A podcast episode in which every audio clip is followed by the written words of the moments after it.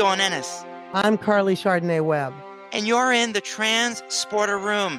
This week we're talking to June Eastwood. But first, Karleigh, we're here on a special day, Tuesday, a day earlier than usual, because we have breaking news.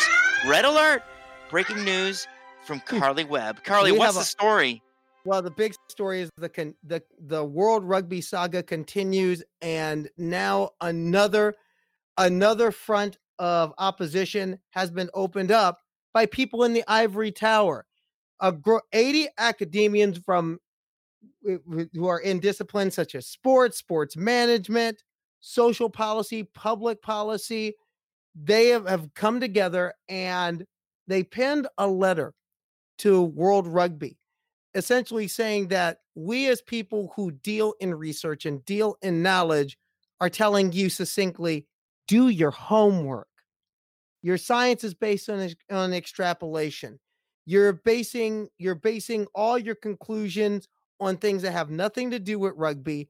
You talked to exactly zero trans feminine rugby athletes. You talked to one trans feminine athlete in total in the working group, and they're not a rugby player, they're a runner. You only talked to one trans person who was a rugby player who was trans masculine. Overall, slipshod science, extrapolations, having known transphobes on the working group, we can't run with it as people whose job it is to seek knowledge and find truth. We can't run with this. We stand in opposition of it. Also, some good news at the end of last week that a national federation has come out publicly and said if this is what the final proposal is going to be, we're against it. And that was Rugby Canada. Rugby Canada said in a statement that we are that we're not buying we're not buying the science, we're not buying this this research. It's flawed and the ban that you're going for goes against our national human rights laws as well.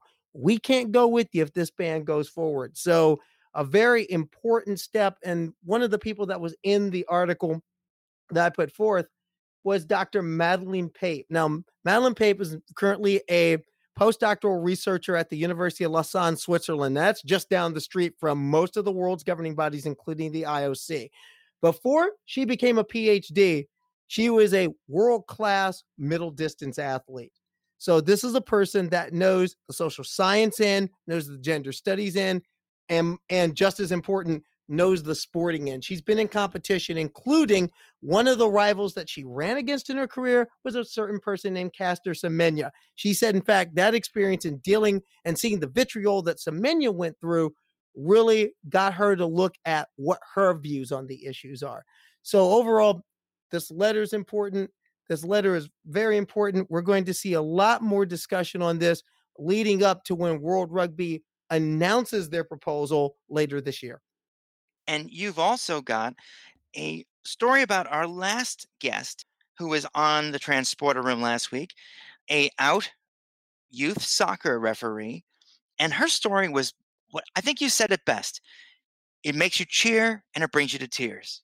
That's right. Jacqueline Harper Grubb. Now, picture someone growing up, dealing with this, trying to play sports in in America's heartland, and they figure if I can't play sports, I can become official, a- an official. She became a high school official in five different sports, but she found a home in soccer, and she is a U.S. Soccer Federate, U.S. Soccer Federation um, accredited referee. She's going up the ranks in the youth division right now, which means she would be eligible. el- She her goal is to in the short term is to be eligible for the FIFA Youth World Cup. That's under 19, under 17, under 15.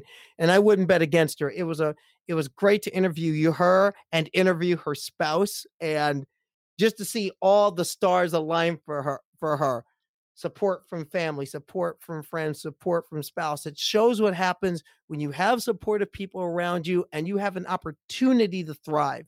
And she has had many opportunities to thrive, and she's grabbed the whistle and she's ran with it. Jackie Harper Grubb. She's definitely somebody I'm really excited to have back so we can update the, our, our listeners to hear how she's doing because so far, so good. Now, let's set our coordinates for Big Sky Country. Karleigh, beam up this week's guest, June Eastwood. energize. And June, welcome to the transporter room. It's great to have you here. Yeah, great, great to be here. Now, June, it's been a few months since your triumph at Big Sky Indoors. What have you been doing and what's coming next? Yeah, so after after that indoor season ended, um, we, we did get the news um, probably two weeks later that there wasn't going to be an outdoor season because of you know the ongoing pandemic. Um, so uh, initially, I I started training uh, again, but for like ultra distance races because I I had signed up for a 50k um, in June, and I sort of I guess I needed an emotional break from it after, you know, 11 years of of year-round competing in cross country and track. Um, just kind of took a step back from running and focused on other things. Um, I still did run that 50k. I just did it with no training, which I, I wouldn't advise. and, and I guess now that that summer's passed and maybe because the weather's getting a little colder around here and fall's my favorite time of year to be running. Um, I'm really fired up and starting to look towards next year as far as as training goes. Um, yeah. Now, one thing, how how did you manage to kind of get away from it and take a break, especially given some of the vitriol you've had to deal with?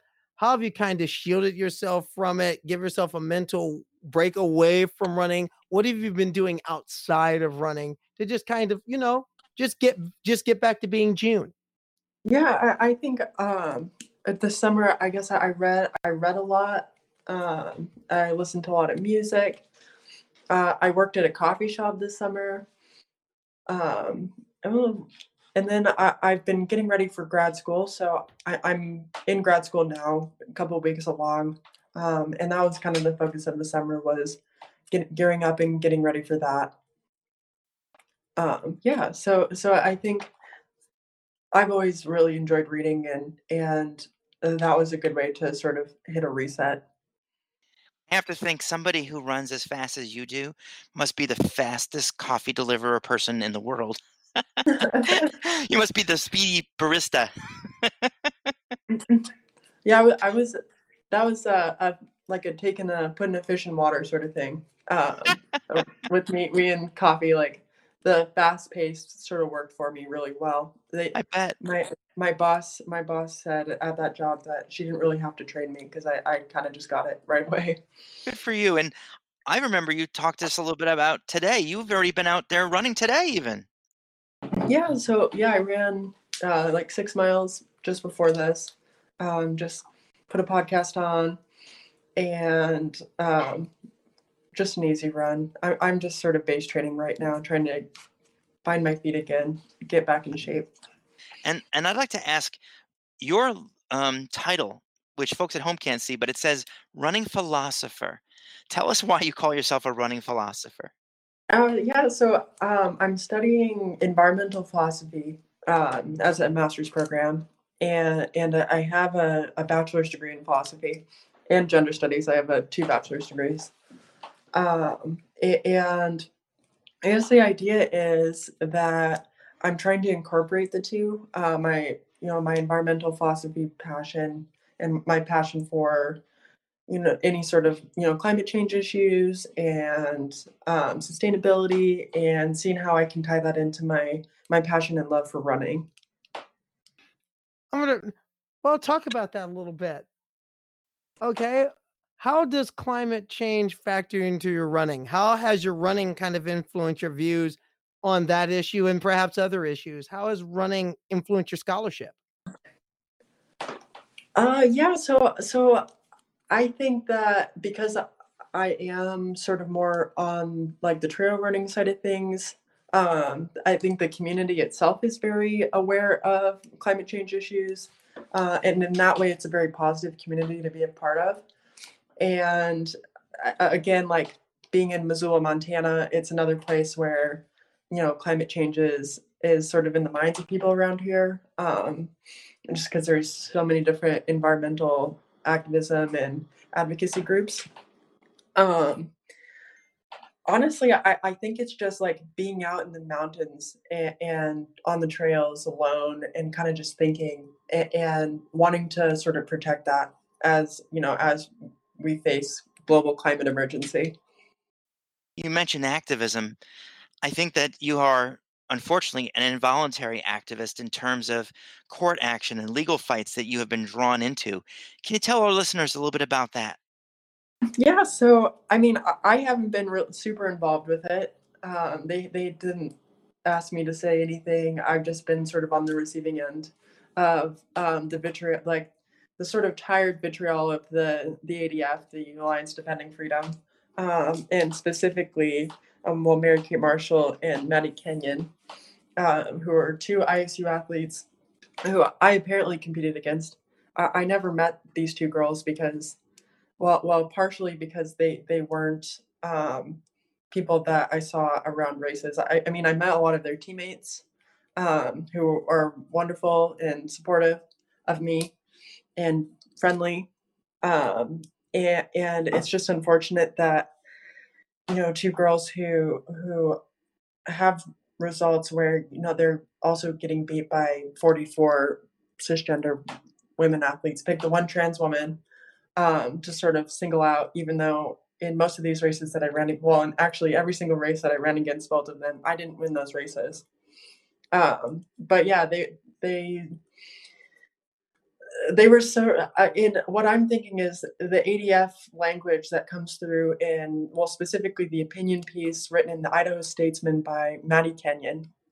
Um, it, it, the ADF language is really apparent in there, just like you know transphobic language and the way she talks about the whole issue is it's just the same stuff that we've had to listen to um, from the adf for you know years now and they just keep recycling it and hoping eventually it will stick um, and, and I, I think it's a little that argument gets hard with a case like i mean when you actually look at, at the evidence and at the people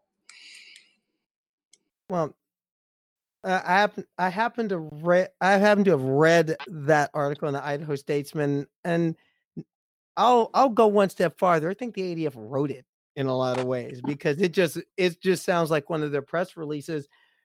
What's your gut? What's your gut feeling when oh you're seeing all this out there, and all of a sudden, first having your name mentioned, and you don't even go to school in Idaho and you're probably thinking, why are they me- why are they messing with me? I had nothing to do with this. I guess it makes sense because that that sort of legislation would affect out of state athletes as well. Um, so like say I still had eligibility, which which technically I do with COVID, but I'm I'm not going to compete um, in track at least. Um, and there was me in Idaho, and and this law's in place. That means I don't get to compete, um, even though I'm I'm not an Idaho citizen. Um, so so I could see why they would pull that in, and because, well, I think the ADF sort of went and did some recruiting to find some people who could spread their argument, and, and I feel like Maddie Kenyon and Mary Kate Marshall were, were both recruited by the ADF rather than the, them seeking out the ADF. And this is who we're talking about. It is a law group that is based in Christian activity. They are out to make the Bible over the law, and they are fighting court cases all across the country to discriminate against not just trans athletes, but LGBT people. This group has been labeled an extremist hate group for that activity by the Southern Poverty Law Center, and they've earned that title. They are out to change the laws, change the policies that right now allow trans people to compete fairly. They're not trying to right or wrong. They're trying. They're they're a, a solution in search of a problem. And I'm wondering, how must it feel to be dragged into this? This wasn't your fight. This wasn't something you wanted to do. So how did that make you feel seeing your name dragged into this? Yeah, I mean, even when I came into to when I made the decision to compete for my fifth year on the women's team, um, I, I didn't really want the media attention. um, it wasn't something like again you you use the word involuntary activist um, and um, I, I feel that way now right like I, I can't get away from that like my name carries some weight now um, so they can sort of throw that around and it has some amount of name recognition just because of you know where where my where the other places where my name has appeared um, other, you know, certain publications. Uh, June, going deep, going deeper with that, I'm the the question I've I've had ever since just following your story and also reading some things about it, including seeing that beautiful race, which we're going to get to in a minute. How did you get here? What what was the process for you like? What was it like having to balance sport, but also dealing with okay, do I transition? Do I not transition? Who am I? What was it like to come out and come out as an athlete? Yeah, so so I kind of knew that I I was a, a, trans person before I started being an athlete. Um, I I know that's sort of a stereotypical story that like I knew from when I was really little, but but I real I really I did, you know, 12, you know, 11, 12 years old. I was in middle school at the time. Um, I, I, did a lot of research and, and you know, found a YouTuber um, who was actually the first person to um, document a transition on YouTube. Um, it was Erin Armstrong. Um, and she was just watching her videos was really helpful because I, I finally found sort of the language to explain what I had been feeling um, and and this is you know before uh, it's just like right as soon as puberty hit like i knew this stuff was going on. And um, at the same time right like i'm entering middle school and i finally have the opportunity to compete in in running and, and cross country and track. Um, and uh, not at the time did i it was just like a really hard thing to talk about when i was in middle school and so i didn't come out.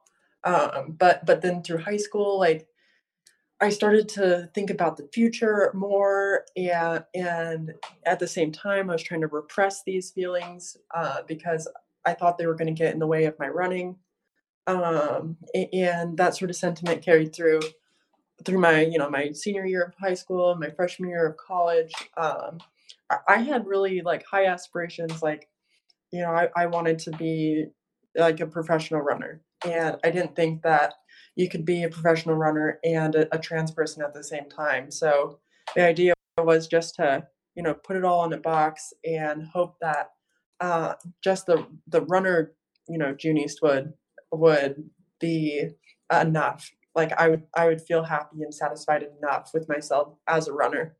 Um, and you know eventually eventually that that uh, didn't didn't work anymore. Um, and you know, I got injured uh, my sophomore year of college, mm. and what happened? Uh, yeah, I, I, had an IT band injury that actually sidelined me for my entire indoor season. Oh. and and that had been that was the longest period of time that I had gone out running since you know since I was 12 years old. Um, and running sort of works like an antidepressant in a way um, you know, you have endorphins and, you know, happy brain chemicals and stuff. And it made it easy to deal with the other stuff. But as soon as I didn't have the running, I realized like, wow, I am, I really need to sort through some of this stuff because it was, it was really, it was a really dark time. I'm so sorry, but I'm glad that you came out the other end. How old are you now, June? Um, I'm 23 now. 23. Oh, to be 23 again. June, I want to ask, what is your life like now? Now, I get your feeling of the endorphins that you got today when you ran, and and that feeling that you've been um, eh, talking about. But I like to say to people, being trans is like the fifth or sixth most interesting thing about me. There are a lot of other things that define me. What would you say in relation to that?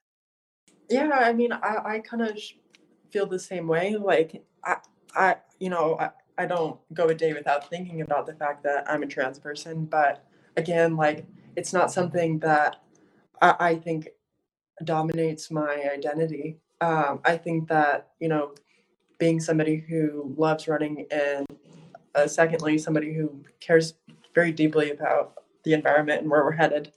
Um, I, I think those things are probably well, and even like somebody who loves music and you know likes to spend time with with people she likes, but like those things matter way more.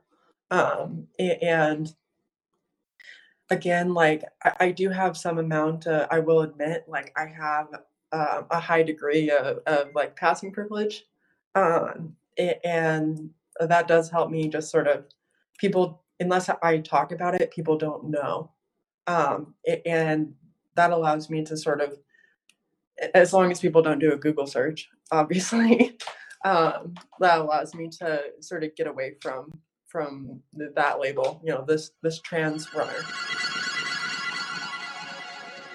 And we're hearing that sound, so it's time for us to head to a break. But when we come back, we're going to ask June about being a Grizzly and being a champion.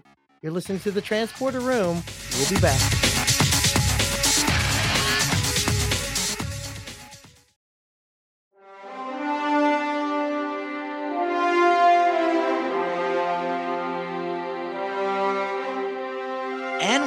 Back in the Transporter Room. Our guest, June Eastwood, my co host, Karleigh Chardonnay Webb, and me, Dawn Ennis. June, apart from running, what's your jam? What is it you do? What do you think of when you think of, I want to do something fun? What is that? What's the answer to that question? Um, honestly, I, I watch a lot of YouTube videos, um, and I, I listen to a lot of music. Uh, what music? Like, What's your what music are you listening to? Uh, yeah, I listen to a lot of different types of music. I, I think a lot of people would maybe categorize my music taste as a little, you know, crunchy granola. Um, I listen. My, my, favorite artist is probably Janis Joplin. Um, I actually have the same tattoo as as she does, or she did rather. Um, what does that tattoo say? What does it say? Yeah, so it's a it's a Brazilian mandala that's a symbol for like feminine empowerment. Um, and, and, I got it when I was a freshman or a sophomore in college. Awesome. Uh, I, can't, I can't remember. I think I think it was my freshman year, um, but it was as like uh, don't compromise because that's kind of what she's all about. You know, well, always you know, to find your your most authentic self. Well, you know, freedom's just another word for nothing left to lose. Ah, True. We're gonna miss Ah, nothing like some. Hey, I'm a fan of Janis as well. And well, no, with that in mind, though, one place is that talk about what it was like to have the opportunity to run and run as yourself and have that freedom at the University of Montana. Because I mean, in other outlets, you've talked about how you were how you were brought in, you were accepted, you were accepted from the head coach on down, head coach Brian Schweyen, who recently retired. What was that process like to get from A to B? What were those adjustments like? And what did it mean for you to put on that maroon and white and compete as yourself?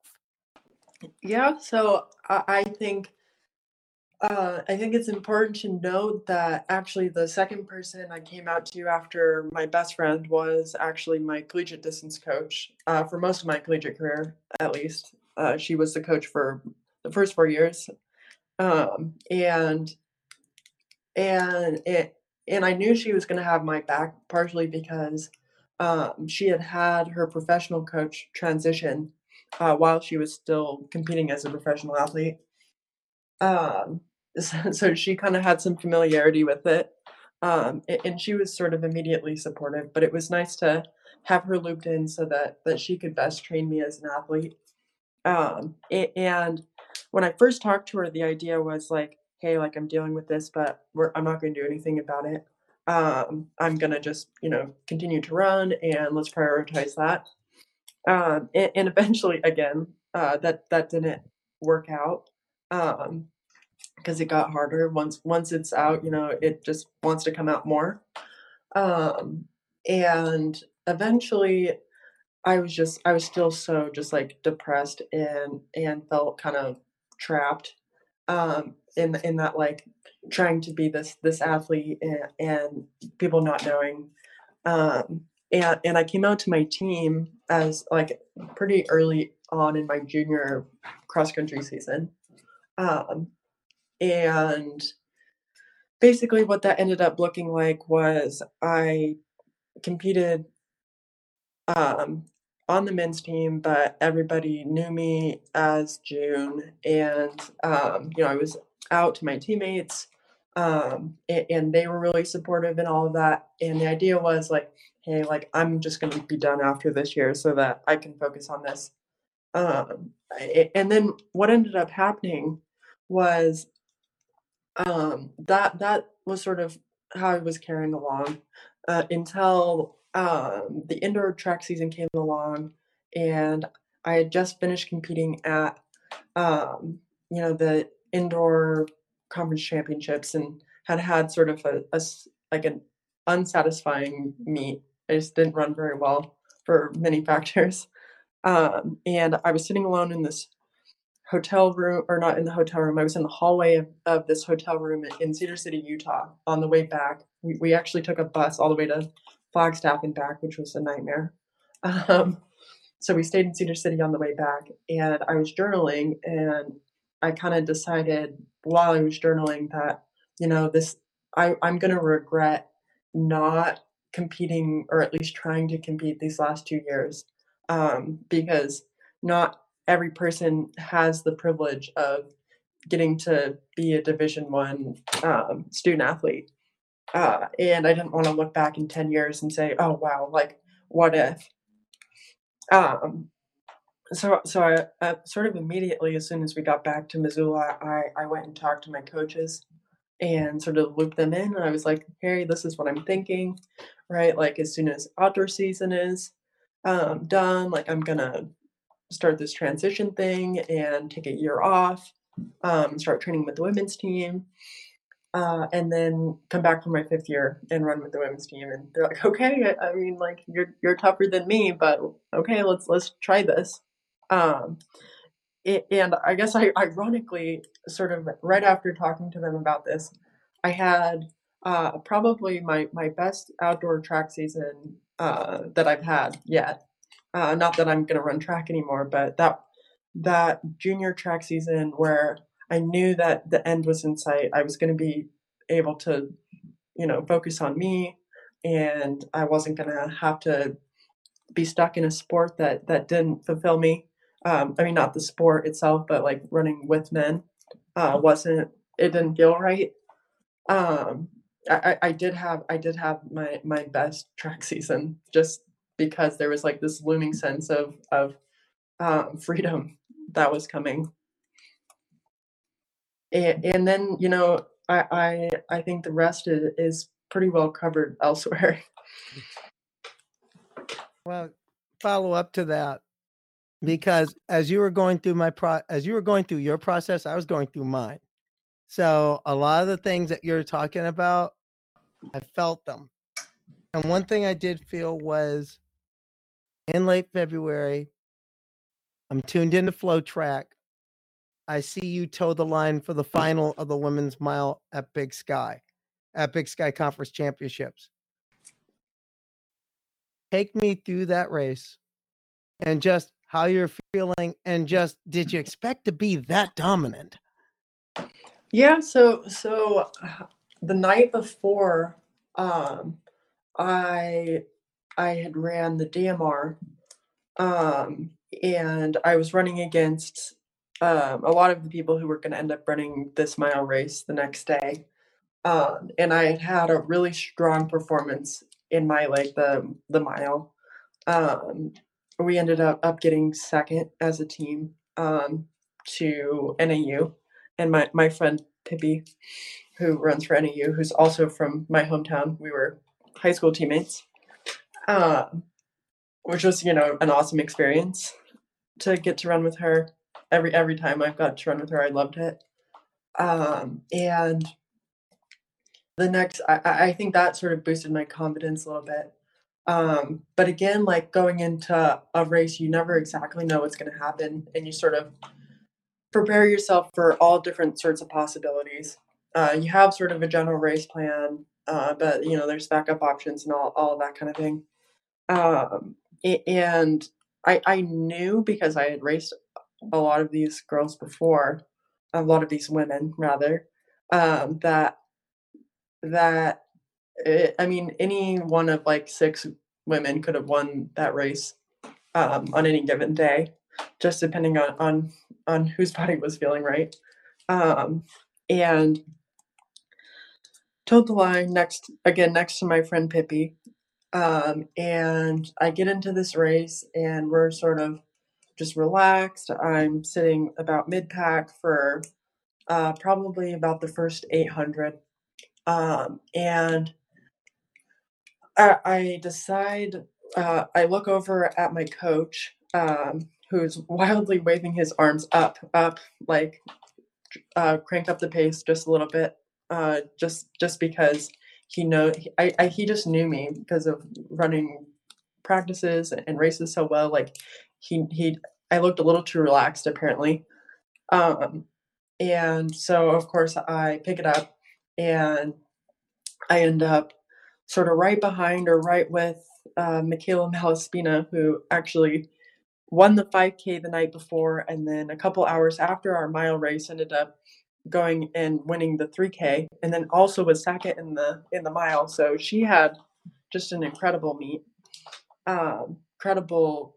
Like she was so fit, um, and again, going into the the last three laps, last 600, um, I look over at my coach again, and you know he up, up, up. So I, I was kind of just taking cues from him, and I was uncomfortable. But again, like a mile race at that point is always going to be uncomfortable, um, and, and you just know that it the, it will end eventually. Um, and I'm I'm just worried that these people behind me are going to catch me like if I slow down even a, a second, then I'm just going to get past. Um, and uh, again, like I, I guess I didn't. I thought they were there the whole time until I crossed that finish line. Um, and I look back and I, I, I didn't expect that. Um, wow. but wow. Again, like any, all of those girls had had performances that were equivalent to the performance I had on that day. Like there was you know four other girls that were within a second of the adjusted time um, after that race. So honestly it was just like i had a good day and everybody else um, michaela malaspina had run the 5000 the day before otherwise she probably would have beat me. Um, and again like people were just not on it and i just happened to be which was nice I have two follow ups. That first of all, what a feeling that must be. I have often heard the expression, you know, don't look behind you. You're not going that way. but uh, does your um, record indicate that you also lose? Because I think the narrative that is being propagated is that you always win and that trans athletes always win. And I'd like you to talk to us a little bit about the fact that you don't always win.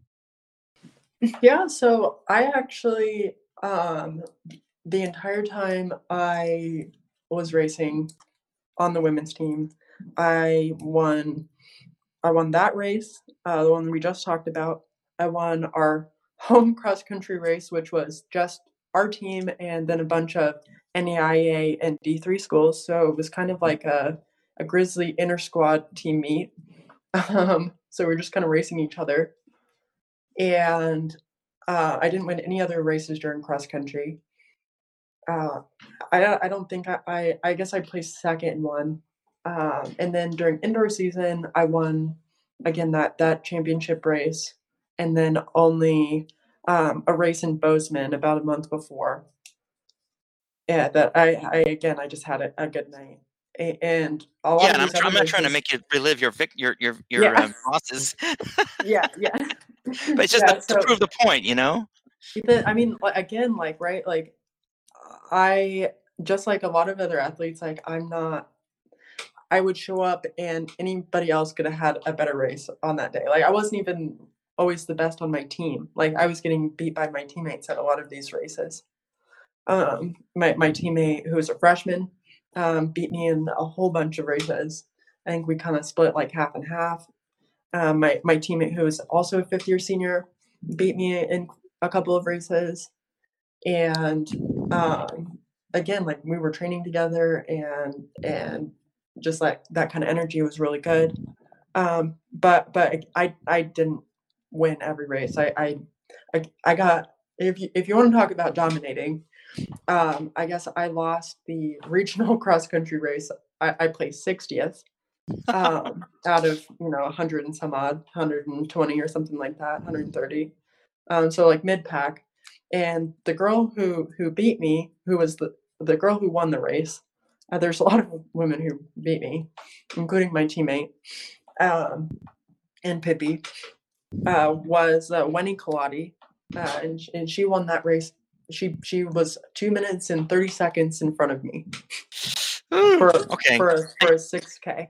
I, I feel better um, all of a sudden, um, having only run one 5K. Yeah. and I'm not going to tell you what the time we're was. Working, we're working on number two. Yeah, that's that's it's 10 years now. It's 10 years between 5Ks. So let me ask you, June, what is your advice for closeted runners who are trans and for other trans athletes who are still in the closet who are listening right now and want to know what can they do to take that step out of the closet? What's your advice for them? Uh, I, I think I would say uh, that there are resources. Um, there are people who are sort of willing to have those conversations. You just have to reach out to them. Um, I, that YouTuber I mentioned earlier, I, I actually did reach out to her and I talked to her a little bit. She's not she's not like a well-known YouTuber, but um, she was really helpful. Um, and again, like you're you're not the only one right? Like there are other people doing the same thing. Like you, you're, you, th- this sort of tr- path has been walked before, um, and you know, take some cues from the people who have walked it before, and um, yeah, use use them as inspiration. Now, with that in mind, I I know of an athlete who who's reached out to us and asked us to reach out to you because well she her running is struggling right now and she's really hating her body at the moment and she just feels slow and it's frustrating and she's going through transition. What kind i mean she could use a pep talk as a, a I mean as a champion athlete what words of encouragement could you give her yeah, I, I think that that the transitioning runner, the transitioning, it took me months, like a year, to sort of find out like uh, what my my new physiology kind of dictated for training. Um, I mean, it took me a lot longer to recover. Um, I had to eat different things, and nutrition became a different different sort of focus. Um, and, and I would say that it, uh, it will eventually just through persistence it will you'll eventually figure it out. Um, and eventually you'll start to to learn some things and gain some self knowledge and and sort of that that will help in the long run. Um, and, and with any sort of of running or any sort of sport it, it's not like a short term thing. It's long term gains over and, and trusting the process more than anything by the way, that runner is me. Thanks, oh, June. Oh, nice. I needed to I needed to hear that right now. My body's hating me. But no, thank you. Well, as we call this the trans sporter room, we often talk at the end here about the science fiction world. So, June Eastwood, do you have a fantasy or sci-fi thing that you're binging on or enjoying? Uh, I mean, for fantasy sorts of things, I do have. Um, I, am a huge Tolkien nerd. I, I love Tolkien. Um, I also I have uh, a couple sci-fi books on the shelf. I've been meaning to read. Um, I have I have Dune, which is sort of the movie's coming out. They're doing they're doing a reboot of the film. Yeah, I did hear that. Um, That's and, cool. and then I I have uh, to tie in my this sci-fi thing with with my philosophy. I, I have the metaphysics of Star Trek uh, which, which, I have I have yet yet to read. Um, oh, I want to borrow that from you. yeah, yeah, and then and then other sort of fantasy writers like um, uh, Ursula Le Guin. Uh, her Left Hand of Darkness is is wonderful. Oh, I love the fact that you read. It's a lost art these days. Yes, it is. Even though a lot of us have found it during this pandemic. Well, that's true. COVID gave us a lot of chances to read up, didn't we? So I would say if you were to uh, recommend something to a uh, person who's looking for their next read, what would you recommend? What's your What's your book that you recommend to people? Oh, so that I, I this maybe doesn't fall in the fantasy and sci-fi area, maybe a little bit. Um, the book I read at the beginning of the summer was called The Night Circus uh, by Emily Morgenstern, and uh, it was wonderful. It was uh, is especially for fall. Like it's got fall vibes. Uh, like good with a, a hot cup of tea or cider or whatever sort of hot drink you like. Curling up with you know the cold wind outside, the rain or whatever is going on in your area, and reading this book. It's just it's got that got that feeling. That's awesome. It's, yeah, wonderful. I'm gonna I'm gonna get it and start it immediately. June Eastwood, thank you for joining us in the Transporter Room. Please keep running, please keep reading, and keep in touch with us. We'd love to have you back. Okay, sounds good. Thanks for having me. Hey, thanks right, for being here. Look forward to seeing you in some ultra marathon really soon. Yeah, hopefully. All right, beamer on down, Karleigh. Beaming back down, energized. Thanks, June. Take care. And Karleigh, you take care, and we'll be back on our regular day next Wednesday. Next Tuesday, mark your calendars, Randy Boos is back with Level Playing Field. Have a great week, and I'll see you on the internet, Karleigh. Live long and prosper. We'll see you all next week.